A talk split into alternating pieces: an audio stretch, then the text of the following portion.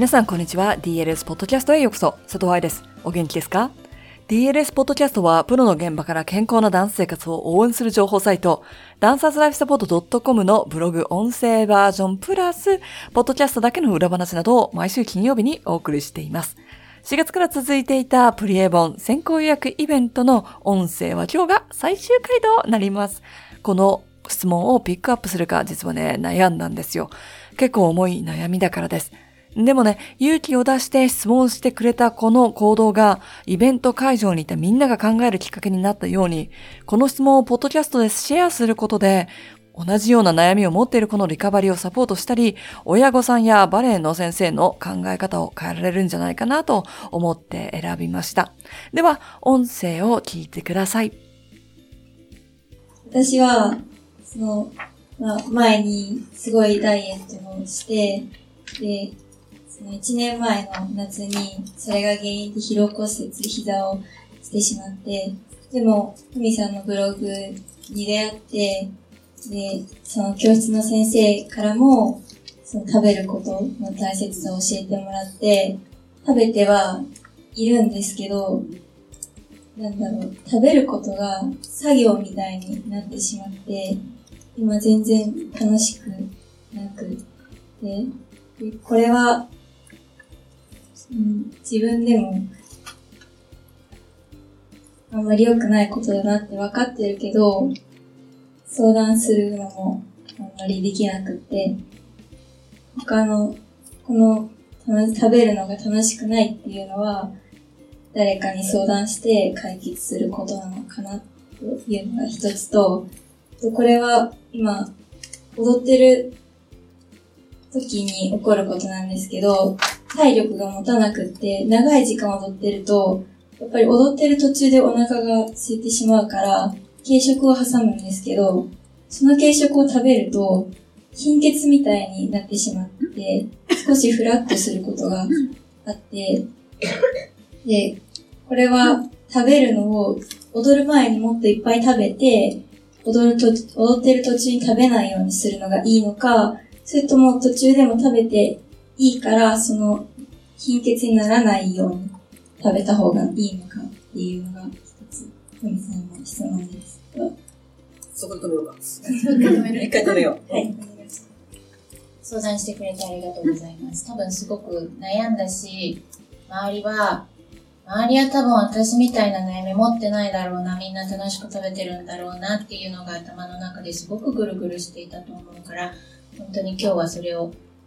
表に出してくれてありがとうございました。残念ながら、腸、お腹、まあ、ここに、ここに胃があって、で、その下が、ここじゃないんですよ。ここに胃があって、その下全部が腸になっているんだけれども、筋肉と同じで、というかほとんどが筋肉でできていて、ダイエットとかをすると、長期間ウェイトトレーニングお休みするのと同じで、きちんと食べ物を消化する、気持ちよく消化するっていう力が弱くなります。でも、お休みした後に、ちょっとずつ急に100キロ持ち上げようっていうのは逆に筋肉が痛くなってまた怪我しちゃうけども、少しずつ数キロずつ頑張ってみようっていう風にコツコツしたら強くなるのと同じで、毎日コツコツ定期的に食べるようにまずはすることで、この胃腸系の筋肉はきちんと働きが戻ってきます。それはもう1年、まあそのどれくらいの期間ダイエットしてたかによるけども、1年から3年くらいの間でも元通りになります。腹筋とかしなくてもね。で、食事、ダイエットをした後の食事っていうのは、本当にそこから回復、リカバリーするまで、専門的な風に見ると5段階あって、最初の2段階は楽しくないです。定期的に食べて十分な量を取るっていう、その最初の2段階はどうしても作業みたいになってしまう。やっぱり長い間休んでいて慣れていないものだから。ただその後の3段階っていうのは、10定期的に食べる。で、十分な量を食べる。お腹が空いたらやっぱり間食が必要だからそこで軽食をとっているっていうのは素晴らしいと思うし、それはやっぱりエネルギーが必要っていうこと。その後には、食べられるものの種類を増やしていったり、他の人と外で食べたり一緒に食べたり、食べ物を交えて交流する。そういう段階が待っていて、そこまで来たら楽しくなります。食べることだけじゃなくて、例えば、ねえねえ何々ちゃん、あれ食べに行こうよって言って、そこでするおしゃべりだとか、秘密話だとか、そういう楽しい思い出も出てきてくるから、だから食べること自体が楽しくなっていく。多分、今はそこに入る直前の段階。だから、ここで、あ、じゃあずっと食べることがつまんないままなんだって思わないで、ここまでやっと来れたから。だって多分最初感触取るのも怖かったでしょ。いいのかなって悩んだでしょ。それも乗り越えられたから、じゃあ次は信頼できるお友達とか、お母さんとかお父さんから誘って、ちょっと新しいもの食べに行って、自分の食べられる幅を増やしていってください。感触に関しては、どっちのオプションでもいいと私は思っています。自分に合う方で。レッスン中にちょっと何か食べて貧血気味になるっていう子は少なくはなくって、それは踊るためにすでにエネルギーをいっぱい使っているから、ここの筋肉を動かすエネルギーがどれだけそこに来てくれるかっていう問題で、なので、レッスン中、特に1時間以上レッスンが長い場合は、まあ、最初に食べて貯めておくにも限度があるので、液体系のものにするのが一番。だから、お水を飲むよりも、ちょっとしたフルーツジュースにしておくとか、スムージーにしておくっていうのだけでも、簡単な補給にもなるし、もしくは、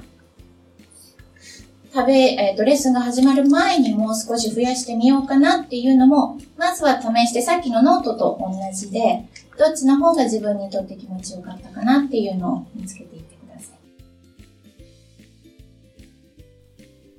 いかがでしたか？インスタストーリーでふみさんが、あなたはまだ太ってるからこの役はあげませんっていうのを言い換えると、あなたはまだアジア人だからこの役はあげませんとなるよと書いていました。痩せてるからこの役というのも白人だからこの役と言い換えたらどうでしょうかって。それは人種差別です。そしてそれはしてはいけない行動です。この子のように食べるのが楽しくなくなる、怖くなるというのが摂食障害です。痩せる太るの病気ではなく、将来、友達とご飯を食べたり、家族と団らんを過ごすことが怖くなってしまう心理的な病気です。それのきっかけがバレエだったとしたら、バレエ愛好家の私はとっても悲しい。だからプリエボン先行予約イベントのような大赤字の無料イベントを行ったり、インスタライブやブログ、ポッドキャストなどでみんなに情報を無料で提供しています。新型コロナでもコンクールに出ないと怒られるだとか、レッスンがないから痩せろだとか、バレエ界では普通の学校の先生がやったら新聞沙汰になるようなことが普通に行われています。今回のトピックでもあった摂食障害も、無駄な練習から来る怪我も、無理やりストレッチも、早くバレエ界からなくなりますように。そう思いながら DLS という活動を続けています。そして来週のポッドキャストはエピソード300、300です。そちらでお待ちしております。ハッピーダンシング、佐藤愛でした。